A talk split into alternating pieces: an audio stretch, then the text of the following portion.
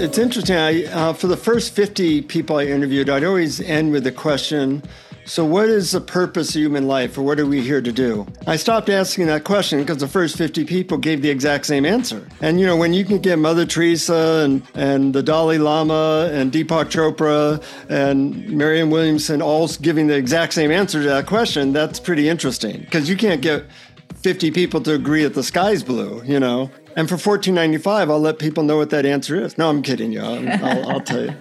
Welcome back to the Awakening Her podcast. My name is Talia Joy, and in this episode, I am pleased to be sitting down with Jonathan Robinson. Jonathan is an author of 14 books, including The Enlightenment Project and The Experience of God. He is also a psychotherapist, a life and spiritual coach, and a professional speaker.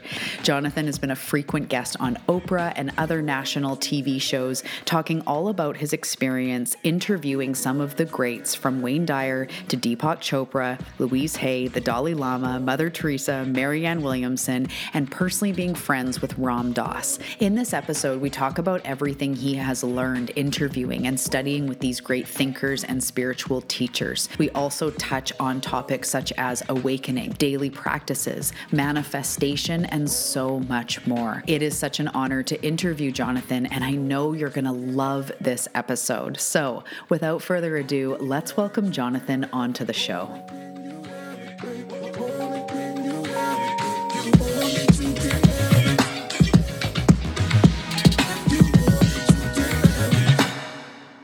Hi, Jonathan. Welcome to the show. I'm so excited you're here. How are you today? I'm doing really good. This will be a lot of fun. Yeah, I'm so grateful that you're here. And actually, I just received your book in the mail today. Mm. So, my preparation with this book was the last probably two hours of me diving in. And already, I absolutely love it. The book is The Enlightenment Project. So, thank you so much for sending that to me. I can't wait to dive into this book and your work. Um, can you start by just introducing yourself and sharing with everybody, if they haven't heard of you, a little bit about you and sort of where you are in the world and all that good stuff? Sure. Um, well, this was my 14th book. Uh, but what I've done is I've specialized. You know, I, I was a very depressed, suicidal teen, and I had my midlife crisis early. So I got focused on what are the best ways for me to be happier. And then once I got out of my depression, what were the best ways to become more awakened? and what I did was I uh, been on a 40 year quest to interview the most advanced spiritual souls on the planet. Everybody from the late Mother Teresa, Wayne Dyer, and Ram Dass to uh, Deepak Chopra and the Dalai Lama. And I've interviewed over 100 spiritual teachers. And I always ask them, what's what's the best advice? What's the best techniques you have to awaken? And I did this mostly because I wanted to feel better and awaken, but um, a lot of people want the the the greatest hits, so to speak. So my books have done well, and I was got on the Oprah show a bunch, and that helped. And um, I just like sharing what I find to be the most practical and useful stuff. Mm-hmm. Yeah, that's beautiful. So I'd love to hear a little bit about what led to that and what led to writing the experience of God and interviewing all of these people. Um, because you don't just get to hang out with Mother Teresa overnight. So I'm curious about how that unfolded. Well, um, the Mother Teresa story is actually pretty interesting. Um, back in 1992, I was trying to uh, interview a lot of spiritual leaders, and uh, the internet hadn't been invented yet, so I went to the library and got a phone number for her organization in India. And uh, so I called that number. Now, calling India in 1992 is kind of like calling a random number nowadays and reaching the space station or something. It just didn't happen. But a woman answers the phone. I said, I'm trying to interview spiritual leaders. Do you know how I can connect with Mother Teresa? And the woman answered, said, uh, Yeah, this is Ma. And I said, Ma, yeah, I'm trying to, you know, reach Mother Teresa. And she said, This is Ma. And I realized the voice was familiar, and it was Mother Teresa who answered the phone. what? Can I have that number? No, just kidding. well, now if she's harder to reach, she's on yeah, the other side. Bit. Yeah, or easier. I don't know, depending. Right, right, right. That, that's true. wow. Anyways, so um, you know, when when you uh, are doing your life mission, miracles like that happen Mm. And uh, during that call, she said that she didn't know much about meditation. One of my questions was, How does she meditate? And she said, Well, I don't know that much about meditation, but the Dalai Lama does. Would you like his phone number? And I said, uh, Yeah, you know. So I got lucky. And then once I had a couple of big name people, other people joined in. And then I just kind of developed a career out of finding what really helps people to awaken to deeper love and peace within. Mm-hmm. And was able to make a living just, you know, writing about that and, and talking about it in workshops. And the Enlightenment Project, the book is basically all the best things I learned from these gurus, all the best techniques and and what my personal journey was like along the way. Mm, wow. That's incredible. And I love that you said, you know, as you're living your purpose and as you, you know, go out on sort of your mission, miracles do happen. And I mean, nobody would ever think they could dial any number that Mother Teresa would answer. But, you know, when this this is really meant to get out there, obviously, and it's so beautiful. Um, something I'm really curious of personally is I find on my journey of awakening and even having this podcast interviewing people, you can hear the most incredible guidance, you know, from Deepak Chopra or the Dalai Lama, what they're going to say is going to be incredible. But the awakening process is still on you. And we hear be the change, but that doesn't change you overnight. But over time, you start to get it on deeper and deeper levels. So for you, did you find that every interview and every sort of like time you were in this work, it, it sort of awakened you to deeper and deeper levels over time? Well, definitely there has been a progression over time. Um, but what I found was most useful was every now and then somebody would say an idea or a technique that I could use ongoingly in my life. You know, information is not transformation. Uh, so it is up to us to do some work. But what that work is, what you know, what technique do you need? What idea do you need at this point in your journey is really the question. So in the Enlightenment Project, I try to provide uh, the best ideas and techniques that I learned, and hopefully that some of those will resonate very deeply with the readers. Hmm. So, what are some of those for you personally that have really been those sort of heavy hitters on your journey? The lessons, the techniques, the things you've learned. Hmm. Well, one thing I learned was that what you need at this point in the journey might be different than what you needed five years ago or even a year ago. Mm-hmm. So, you know, sometimes people get stuck in ruts where they're using some religion or some method that they have done for 10 years, but now it doesn't feel alive for them. Mm-hmm. So, one of them is to always be updating and trying new things to see what really resonates now. That's one thing. Um, but there's, uh, I'll, I'll, give you a story of like how simple some of these techniques are. Uh, and throughout our podcast, I'll try to give two or three or four different methods. But one of the things I learned in interviewing a lot of gurus was that a lot of them would say that um, gratitude was really key to not only attracting more good stuff in your life, but also for connecting with higher consciousness and God. So when a friend of mine came back from India and said that he'd learned a magical mantra for feeling persistent gratitude in his life, I was like very interested. so I asked him what this mantra was, and he said, I can't tell you. It's a secret. You have to get it directly from the guru. So, ha- have you ever been to India, Talia? No, uh, I haven't. No. Well, it's a long way away and and hard to get to. But I always want the best method, so I go all the way to India. Then I travel by rickshaw for three hours. I wait in line three hours to talk to this guy. And I say, I want your mantra for feeling persistent gratitude. Well, he says in his Indian accent, Ah, yes, my mantra is the most powerful mantra on earth. He leans in to whisper it in my ear and he says, Whenever possible, repeat these words.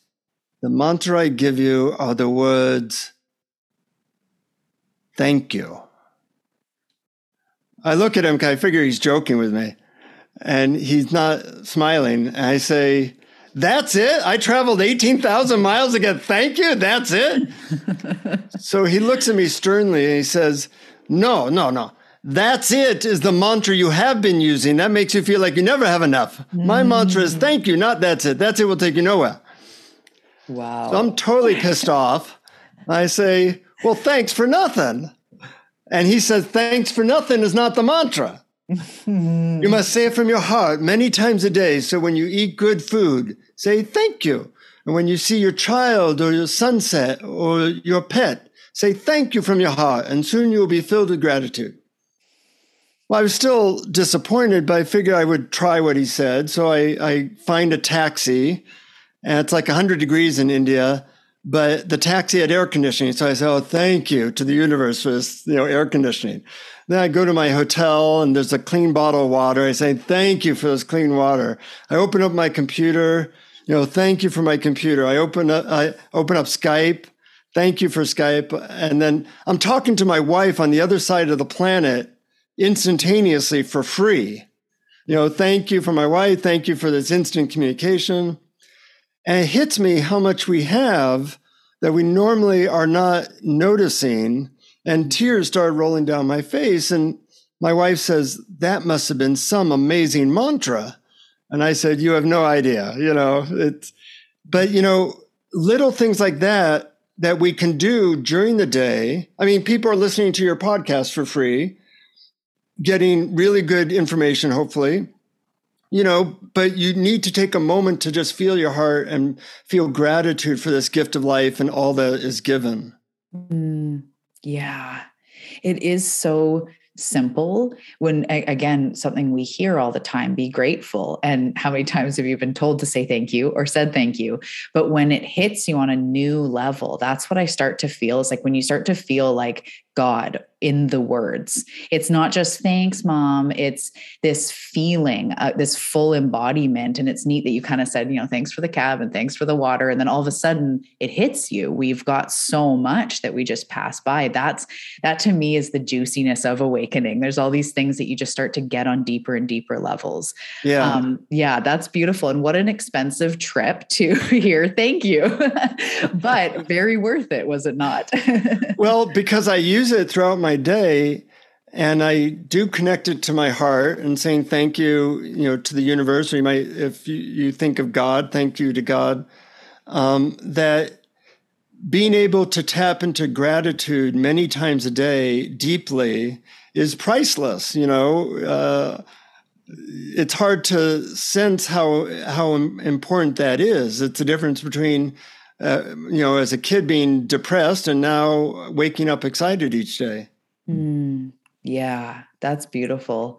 I was going to ask, and you touched on it a little bit. After interviewing all of these people, um, what were some of the common threads that stick out that it felt like most of them were saying over and over in their own language? Or what, what were some of those commonalities between their experiences of God and, and awakening? Well, it's interesting. I, uh, for the first 50 people I interviewed, I'd always end with the question so, what is the purpose of human life, or what are we here to do? I stopped asking that question because the first 50 people gave the exact same answer. And you know, when you can get Mother Teresa and Pat Boone and and the Dalai Lama and Deepak Chopra and Marianne Williamson all giving the exact same answer to that question, that's pretty interesting because you can't get 50 people to agree that the sky's blue, you know. So um, and for fourteen ninety five, I'll let people know what that answer is. No, I'm kidding you. I'll, I'll, I'll tell you. So they all said that really we're here to do two things. The first thing is to find some way to tap into the love and peace within ourselves. Mm-hmm. You know, Jesus called it the kingdom of heaven, the Buddha called it the Buddha nature. But there is something there that if you find the key to tap into that, it's always there. Mm-hmm once you have some of that abundance of peace or joy or love, then go out and serve people in whatever way calls to you. So, you know, if you think of it that that's our job, that's our mission, well then, you know, people would become more focused on okay, what what really works for me? You know, meditation, prayer, what technique, what idea can help me to tap in more regularly? Mm. Yeah, a hundred percent. I resonate with that so much. And the way that it comes through me as well as like your purpose is essentially to be love and to discover that love within you and then transfer it to people. And that doesn't have to be your job. It could be, but it could also be your children, your community, the the the aura or the vibe that you bring to a room of unconditional love or of whatever it is, creativity, excitement, joy. It's like that's your purpose is to pass that on. It's beautiful that that was such a common thread in all of it because it feels so right. You know, a lot of people think their purpose is to be an accountant or is to go to law school. And it's like, that's not, that's not the human purpose. You can pour your purpose into your job. You can have it be an expression of your purpose. But in essence, your purpose is you and that connection to source slash love, whatever. well said that's very yeah it's very profound so i got to ask just because the main guru in my life. My main teacher has been Wayne Dyer. He mm. found me in a time when I was lost and I was a teenager, angsty, eating disorder, like not in a good place. But I was reading his books and simultaneously diving into his work while being lost, eventually going on to study more of, you know, read all of his books and study his stuff. And now have a very close relationship with him, even though he's on the other side. So I'm curious, just personally, what was that like interviewing him? And do you remember his tone, his words on things, um, the experience of God and what he offered? Yeah. Um, you know, strangely enough, I never really resonated with his books, um, but he was, I resonated with him personally. And he was very kind to me. He really went out of his way. In fact, he bought the rights to the Experience of God book so he could sell it at his, his workshops. Mm. Um, and was always super kind to me. Uh, so I have nothing but good things to say about him. But um, one of the things that uh, we would sometimes talk about how certain questions could really open people up. Mm you know, uh, um, coming out with a book now called Life's Big Questions, and and with his help, we came up with a bunch of questions that are like um, inspired people. Like, what's one of the most miraculous things you've ever experienced, mm. or how what brings you the deepest joy in life, or what keeps you closed off from more joy and a deeper connection with spirit. You know, these are are questions that we were both interested in exploring, and um, I'm very grateful to him for all the help he personally gave me. Mm, yeah, he really did that a lot to help people. And he'd hear miraculous stories. He's like, I need to interview them or, you know, have them put into my book, like Anita Moorjani and people like that. Um, which uh-huh. is just, he always was doing that. It's incredible. Um, so I have a question about the awakening process. And do you find, mm-hmm you know it's a unique journey but there are some similarities in what it means to awaken or it's sort of like the the evolvement so I guess the question is, what do you see awakening as? And mm-hmm. why also do some people seem to awaken really quickly? You know, it's like this year threw me and, uh, and my eyes were opened, or a month or an experience. And some other people, it's a slow, gradual process, and both are equal and the same thing. But I'd love to hear your experience with that. Mm-hmm. Well, first, uh, let's define what awakening is. Um, Adyashanti, the American spiritual teacher, calls it uh, perceiving the world without the lens of the ego. So we're all an awareness, and then there's like a an ego that's like glasses or dirty glasses in front of that awareness. And when you can clean those glasses and you're just perceiving things directly, we'll call that enlightenment or awakening. And you can have awakened moments, or you can have persistent awakening or persistent enlightenment. Most of us have moments in our life, but those moments are often very short. And in the Enlightenment Project book, I talk about how to have more of those moments and how to use different ways to perhaps create more of those moments in your life. Um, your second question, uh, which I'm now I think forgetting, was was what? Say that question part of it again. Yeah. Um, why for some people does it happen right. really quickly, and others it's a, a bit of a slower, gradual process? Um, that's a great question, and I, in reality, that's above my pay grade, so I have no idea. Uh, but what I have seen is that when the right method hits a person that's ripe, it can happen very quickly. Mm. Um, but if you keep using a method that doesn't really resonate with you, you can use it for 40 or 50 years and not much happens. That's why I, I give a lot of methods in the Enlightenment Project book. And I encourage people to always be experimenting a little bit because you never know when something's really going to click for you. Mm-hmm. And, um, you know, I've, I've been on this journey for over 40 years and for a lot of those years, not much happened. And then, uh, you know, just a few years ago, a couple of methods I tried, I go, wow, that one really works right away. That's interesting. Mm-hmm. So that can make a big difference. Mm-hmm.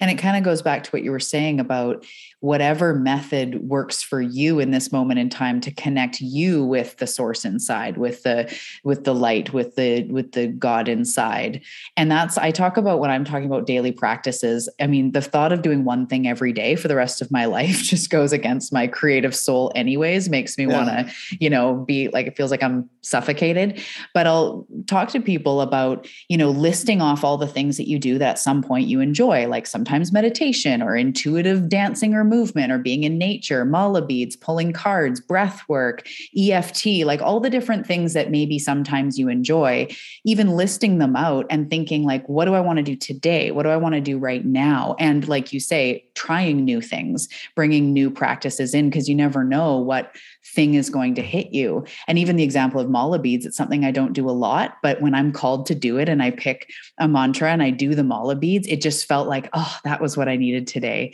And mm-hmm. so, why do you think that is about the methods? Do you think it's almost like it delivers a physical way for someone to connect to like the lesson or the practice or something? Like, what do you think it is about a certain method that hits the right person, like you're saying, when they're ripe and it just works? Yeah, it's an interesting question. It's kind of like, you know, when you're hungry for food and you eat something, you go, nah, that wasn't it. Or when you eat the thing that, well, that's just what I wanted. I just wanted a salad and that was perfect. And it's like your vibration uh, resonates with the vibration of the method. And, you know, there's a lot of different approaches. There's awareness based methods, there's mantra methods, there's breath methods, there are um, all kinds of different things. And what I found is that a lot of the best methods, in terms of their effect on people, have really only been invented in the last five years. So very few people know about them. Mm. You know, a lot of people are using methods that were invented 2,500 years ago, but they wouldn't even think of using a computer from 20 years ago. Right. Right. You yeah. know, so um, that's why I tried to uh, put in the book and on my website methods that people can access for free to see, yeah, that one, I never heard of that method and that one works for me, mm-hmm. you know, uh, and you only know from, from actually trying it out. Luckily, a lot of my favorite methods, because I'm really lazy, take less than five minutes to do. Mm-hmm. So mm-hmm. uh, you don't have to necessarily go on a retreat and spend a bunch of money. Mm-hmm. Beautiful. Yeah. And a lot of us are busy too. And I think that thing about ancient practices, I remember hearing somewhere that the typical traditional meditation was invented for like monks. And yeah. we are not in a situation where we can sit and pray and offer up all day long. We've got kids and businesses and busy stuff going on. Um, so we have to almost adapt in the way in which we are meditating, even. And then, and then it goes into the person's p- personal style. Some people love guided, others silence or whatever else. So, what are some of those practices, those juicy practices you're alluding to that we can try also in addition to the thank you, which is so simple yet not to be overlooked. yeah.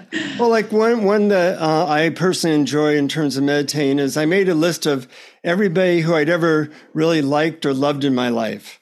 You know, and that list was about 50 people and and about 10 pets. And then I spend like a minute on each person or pet, thinking about what I loved about them and what I appreciate about them, remembering special moments with them, and then like sending them love for the last 20 seconds. Well, you do this, you know, with 50 people or pets, you're like bathing yourself in the vibration of love.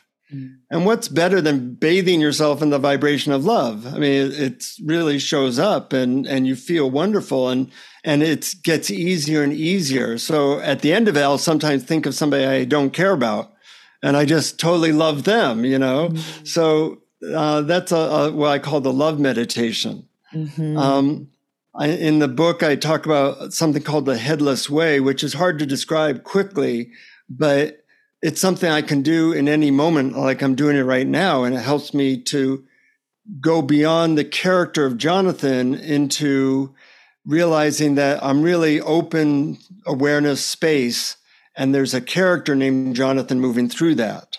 Mm. Um, one of the things that people can do is imagine you were just born, you know, or you're an alien being that just entered a body and you don't know what anything means. You just got here. You see colors and sensations and movements, but you don't have like and dislike. You wouldn't even know what to like or dislike. It's just like everything is, and you're perceiving it directly without judging any of it because you don't know enough to judge any of it.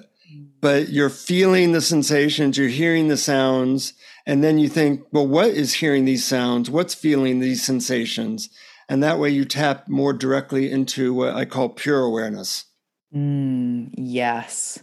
I love that one. Also, it just sounds like you're witnessing life without story without judgment of right. you know what what we filter through the ego and the stories that we create about things and seeing it like a blank slate you know it's like it doesn't have that meaning that inherent meaning and almost experiencing it firsthand um, that sounds really beautiful and really a good challenge for a lot of people and and feels very peaceful as well. That's a beautiful practice. And i love the i love the love one.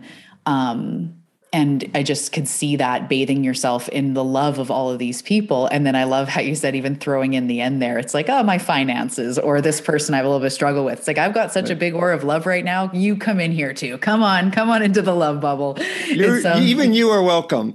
yes, exactly. I, I may not, I may judge you, but come on in. In this moment, my defenses are down.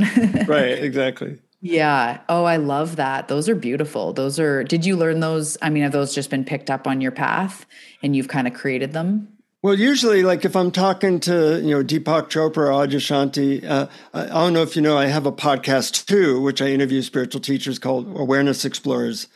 So I always ask them, what's your favorite method that you find has affected the most people that can be done in under five minutes? Mm-hmm. So, you know, some people collect baseball cards. I collect powerful spiritual methods. Mm-hmm. And um, that's how I found out about those two and and many more. You know, different things do work for different people. So by putting out a bunch of good stuff, if there's a voice in uh, your audience that says, "Yeah, that that sounds like that could work for me," you know, try it out and then see what happens. Mm-hmm. I love that. Yeah, that's really great.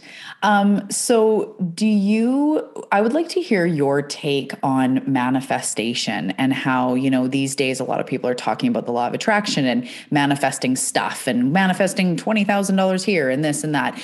I would like to hear your perspe- perspective on manifestation, what it means to you, and also the spiritual part of it, um, mm-hmm. kind of how those two come together.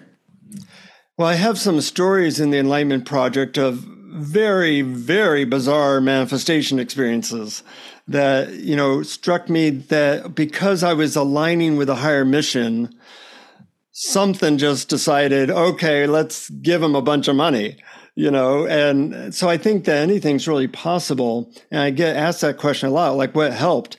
Well, one of the things I do is I ask, how can I better serve people on most days? Hmm. And and listen. So I'm really trying not just to serve myself, which happens for sure, but I'm trying to serve a mission or a purpose. And I think that helps bring in the vibration. Now, sometimes that's been manifesting something externally, like money or a person. And sometimes it's more of a direct feeling, like, you know, I wanted the money so I wouldn't have to worry about finances. And then I find, gee, my mind's totally silent. So I'm not worrying about finances. You know, there's that that always the outer manifestation, which gets a lot of attention, but the inner manifestation of certain states of consciousness are really what we're after. And sometimes when you're very clear on what you're trying to ultimately go for, that happens. You know, it, the best way to hit a target is to know where the target is. What are you aiming for? And um, often our target isn't really more money, it's what we think we can get with money. But as you raise your vibration, some of these miraculous things tend to happen more often. Mm-hmm. Yeah. So it's like, because I really do look at it like there's ways we could use the law of attraction and try to almost isolate it from everything else and force manifest things because there are laws from the way it occurs to me that work that way but when you're a seeker on the path, like everybody listening, like you are. You're here for enlightenment, you're here for awakening. But manifestation is a beautiful aspect of that. Like you said, when you focus in, and I kind of say it like we clear our channel and then mm-hmm. we get to be a clear channel for the things that we desire. And it easily moves away from, I want this amount of money or the million dollars just to get the million dollars, but more like you're saying about serving people and a bigger expansion, a more, more purpose, which will result in the abundance. It's so it's kind mm-hmm. of a, an interesting way to go sort of about it. Um, it reminds me of the prayer from A Course in Miracles that where would you have me go? What would you have me do? What would you have me do? What would you have me say and to whom? And starting off your day in that act of service it feels to me, it always has occurred to me as being like the highest good of all. And in that, mm-hmm. trusting you will also be taken care of. But when we just go for, like, I want a Chevy truck this, or I want a Beamer, I want it's me, me, me. Yeah, you can manifest those things, but you're not guaranteeing you're going to be peaceful in your life or happy in your life or, you know, um, in that state that you're really going for. Yeah, and it's limiting your energy. You know, one of the things I've done is what I call the cosmic hot and cold game. If you remember, like um, playing the hot and cold game as a kid, you hide a pen and somebody says you're getting warmer or cooler. Well, by taking a lot of actions, you get messages from the universe, like, you know, this job feels boring and frustrating. That's the universe saying, you're freezing, try something else, you know? Um, so I saw that when I was sincerely asking spiritual teachers stuff and and writing, that the universe would give me a good feeling and I would get really good results. And that was the universe saying, "Keep going in that direction, baby. That's working for you." Mm-hmm. So I think a lot of people they have an agenda in their head and they go, "Come hell or high water, that's the direction I'm going," and they're not really listening to the universe for what uh, the where the universe is trying to tell them, "Hey, go go this way, go that way," and and so listening is a real big part of of what I would call manifestation and and higher um, connection to the universe. Mm-hmm. I love that hot and cold. It's like we're always life is always feeding back on us. And I feel that I see that so obviously in the things I've tried to do that, like you say, hell or high water, I'm going for it. That's also really praised in our society. It's like, oh, be a driven person and do it all and just go for it and don't look back and don't trust your inner feelings. Like, no, you yeah. go for that law degree or whatever, right? Like that is very encouraged.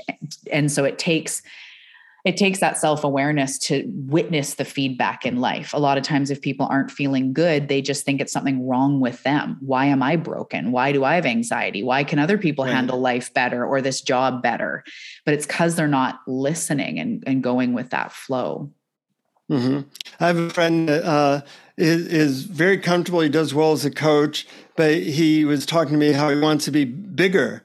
And I said, Well, are you uh, having an enjoyable life? He said, "Oh, my life's fantastic. You know, I, I, only have to work 20 hours a week, and everything's great."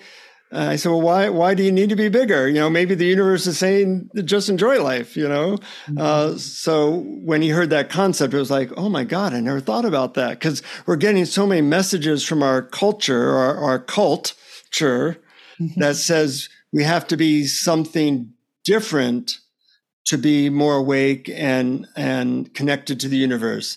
No, you have to be more fully you and relaxed in you in order to align with the universe. Mm, yeah. And that kind of touches on what you said about there's different levels of manifestation. And the first, I always say, the first evidence of your manifestation is a feeling. Like you said, if I'm like, no, I need this money to feel relaxed with my finances. Well, wait a minute. I just had a joyful day down at the beach with my family or meditating or whatever and I didn't worry about my finances. Consider that your manifestation. And people will say, well, but I still want the money. And it's like, don't worry, the money will come. But what you're really going for is the feeling of ease, is the feeling of relief, of excitement, of the present moment, not so much what you think that that 20 grand or million dollars or whatever will give you. And I really think that's so important in the feedback. Your mood, your thoughts, your vibe is the instant feedback of if this is working for you. If you go yeah. to nature and you feel calm, that's your first manifestation of you manifesting a calm life, you know. Yeah, congratulations. You're doing it. You you've done it. You're, you know. Yeah, I love that. Mm-hmm. Um, I was just going to touch on because you seem like a funny guy, and yeah. I, in in connecting with spirit and spirit guides, I find there's this massive element of humor with the universe, and I'm curious your experience of that. Talking to all these gurus, your own experience, I find that like the universe has a really good sense of humor. Spirit guides are hilarious, and I'm just curious your take on that. well, you know, it's interesting. That's a really great question. I haven't been asked that before, uh, but I have found that almost all the spiritual teachers that I met that I really liked and respected did have a wonderful sense of humor. I mean, if you look at the word enlightenment, it's enlighten is in there. You know, uh, who wants to be a, a very serious, you know, uh, depressed guru? It doesn't work. So. Yeah, I have noticed that not only the, the teachers have that sense of humor, but when I've been gotten messages or spirit guides, also there's kind of like a um, mischievous element to it almost. Mm-hmm. And I have really enjoyed that part of it. It's like, you know, they're, pl- I mean, we, we come into the world as playful creatures. So if you don't have that playful, humorous element as you awaken, you might be going off course a little bit. Mm, yeah. And I think it's common, like you said, we're told to get things outside ourselves to be spiritual. We're also constantly fed that we need everything outside ourselves to be happy. And so if you're going on this spiritual journey, constantly going, what's wrong with me? And where's my next block? And so many people are doing that. Yeah, we're riddled with different things, traumas, different things we've experienced for sure. There's always layers, but to always focus on the what's wrong or the, the, you know, sort of down part of life, I think is missing the point. And I love that you said light is in the word enlightenment. And that's mm-hmm. what I also get with spirit guides as well, because it's all good either way. And humans are so stressed. And so it's like, oh my goodness, and what am I going to do? And they're going, like, it's all good. Or the humans going, I messed up. And they're going, no, you didn't. Like, look how much you learned. It's almost this like fun, keep it light. You're not messing up all the time. You're not doing things wrong all the time. And part of that lesson isn't just like what's wrong with me? It's like lighten up a little bit. That might be part of the medicine you need you know? Yeah yeah. I mean if you look at the word humor it kind of spells you more you know you more. Um, and you know ram dass when i was talking to him uh, he said he never eliminated any neurotic thing he ever had he just changed his relationship with them from thinking he was the neurosis, them being kind of like beloved little pets inside of himself. Mm. And one of the ways I got out of depression was just appreciating and making fun of my uh, negative voices in my head. I said, if there's ever an Olympics of negative self-talk, I'm going to win the gold, you know, and, and just having that perspective of, of making fun or, or seeing the humorous aspect of our neuroses and accepting them, mm-hmm. allowing them, mm-hmm. uh, is helpful in not so deeply identifying with them and actually being able to see uh, uh around them and not get so caught up in them.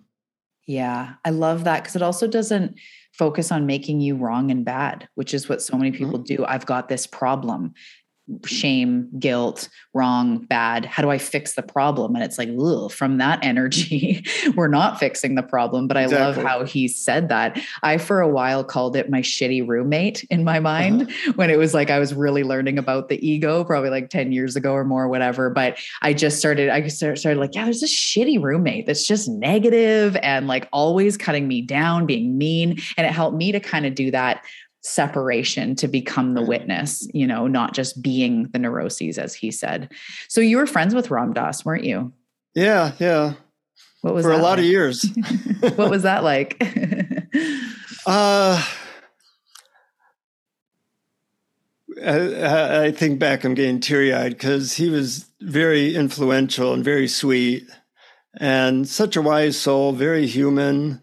Mm-hmm. Um, I miss him. Uh, he would, you know, go out of his way to write me letters or give me guidance, and uh, it was just always a celebration when we could spend any time together. Mm-hmm. Yeah, he was so human. That's the surprising thing about him is like, you know, looking at his life and everything over his teachings and everything, like he was very candid about having the light in the dark and being a human that also had this whole other spiritual side. And that back and forth, it's really inspiring because I think a lot of people have this aura, whether we make it up, but it's like, I'm here and I've always been here. Like I can't picture Deepak Chopra depressed, even though I know he's, he's been through an, inc- an insane life as well. But Ram Dass was, uh, he always felt so transparent in that, like, look, I'm yeah. human and I'm seeking, I'm just on the journey, seeking the light. It's beautiful. Yeah. Yeah. so is there anyone? Yeah, no doubt beautiful. So, is there anybody that's kind of on your bucket list that you would love to interview, or do you feel like you've gathered the information that you're here to gather and you're done? I feel like I've gathered the information. Um, you know, so I've been able to interview some of the recent leaders as well, you know, Byron Katie, Adyashanti and folks. Um, you know, I think the current Pope we have is is a very warm human being. Uh, I, I wouldn't mind interviewing him. Um, but I, I think I'm more interviewing folks now, not to get more information, but to help uh, focus what these teachers have to say in a way that will be very useful for the listeners of my podcast, Awareness Explorers, because I think we all have the right ideas now. You know, a lot of people know what have the right ideas, but they don't necessarily do it. And I think these most recent methods are really simple and easy and practical. Um, some of those teachings have to get out to a point where people are are using them more. Mm-hmm. That's beautiful. Yeah. Well, thank you for doing that. And, you know, as a as a sort of last question, what would you say and sort of pass on as your words of wisdom to seekers on this path going through their unique awakening you know really trying to live this life we're talking about of that awareness and just live a happy existence. Um, mm-hmm. what do you feel like is some advice for them or your words for them? Well i'll give a piece of advice and then a quick story. Um, my advice would be, you know, have an experimental attitude where you try different things to see what's working for you now. Because what worked for you 10 years ago might not be the same thing as now. And, you know, like I've done various experiments where I'll try this church for a month, or I'll try this method for a month, or I'll try this teacher for a month. And then from that experience, I get to know whether it might be uh, practical to keep on going. Mm. Um, the other thing that was uh, something that really affected me is I was um, uh, meeting a guru in India named Poonjaji, who is a student of Ramana Maharshi. And uh, when I went to his ashram, uh, he pointed to me and told me to sit in front of him, like the moment I got in the ashram. And I didn't know what the protocol was there. So he looked at me real intensely and said, Who are you? And I said, I'm Jonathan from the United States. And he and the 50 people in the room started cracking up. They thought that was hysterical. And finally, they stopped laughing. And uh, he said, No, no, who are you really? And I said, Well, I'm a spiritual seeker. And he kind of shook his head, No. And I said, Well, I'm a writer. No, you know, I'm a psychotherapist. And he keeps shaking his head. I finally ran out of roles, you know, to uh, who I identified with as I'm just sitting there looking in his eyes, I realize I'm like the awareness behind all those roles. And as I realize this, a wave of energy that could best be described as intense love just hits me so powerfully that I start weeping in his lap. Mm. I'd never felt that much love all at once. And as I'm literally crying in his lap, he um, he taps me on the head and he says, "This love is who you are, and your job in life is to get back to it as soon as you can." And I think that's our job in life. And it's not like something, oh, I'm an accountant, I do a little bit of spiritual work. We're given life to get back to this place of our true nature. And from that place, we can best help other people. Mm-hmm. So, you know, went from being a hobby to like, oh, this is this is what this is my job. This is what I do. And um, you know, my hope is that it inspires other people to find what really helps them to do their job in the world. Mm, yeah. It's so that's so beautiful. Thank you for sharing that story. Um, because it really is our job to connect to the love inside, to connect to the deeper parts of who we are. And um, I just love hearing that and and that awareness of that you are not all these roles. You are the loving awareness. You are the the awareness behind all of the roles. I love michael singer's work with that with the untethered soul and you know becoming the witness. And and it's just that's something to ponder for the rest of our lifetimes yeah yeah yeah yeah, thank you for that so much. Um, and so, where can people find you? You've mentioned your podcast. I will link everything below. Um, and where's the best place for people to reach out, get your books? Um, I don't know if you do do do events and things like that. Some on occasion I do. Um, the best place, if they go to the enlightenmentproject.net, the enlightenmentproject.net, there's a place to put your email address, and they get the first chapter of the book and my five favorite, quickest ways to quiet your mind ebook mm. and an audio meditation of that all for free. Because mm. I hmm. want to get these techniques out to a large audience and, you know, I don't need the money, so I can offer it all for free pretty much. And, um, yeah, so that's one way to reach me and get some of my stuff. And then the podcast, Awareness Explorers, there's a website, awarenessexplorers.com, and we have over 100 episodes now.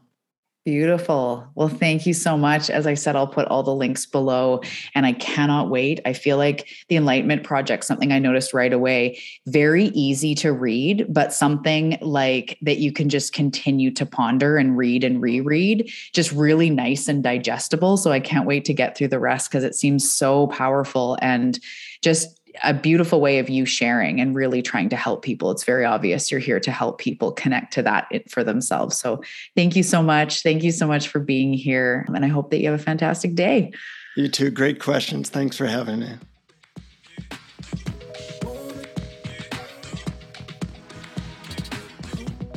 Thank you so much for listening to today's episode. I genuinely hope that it helped you in your life and it inspired you.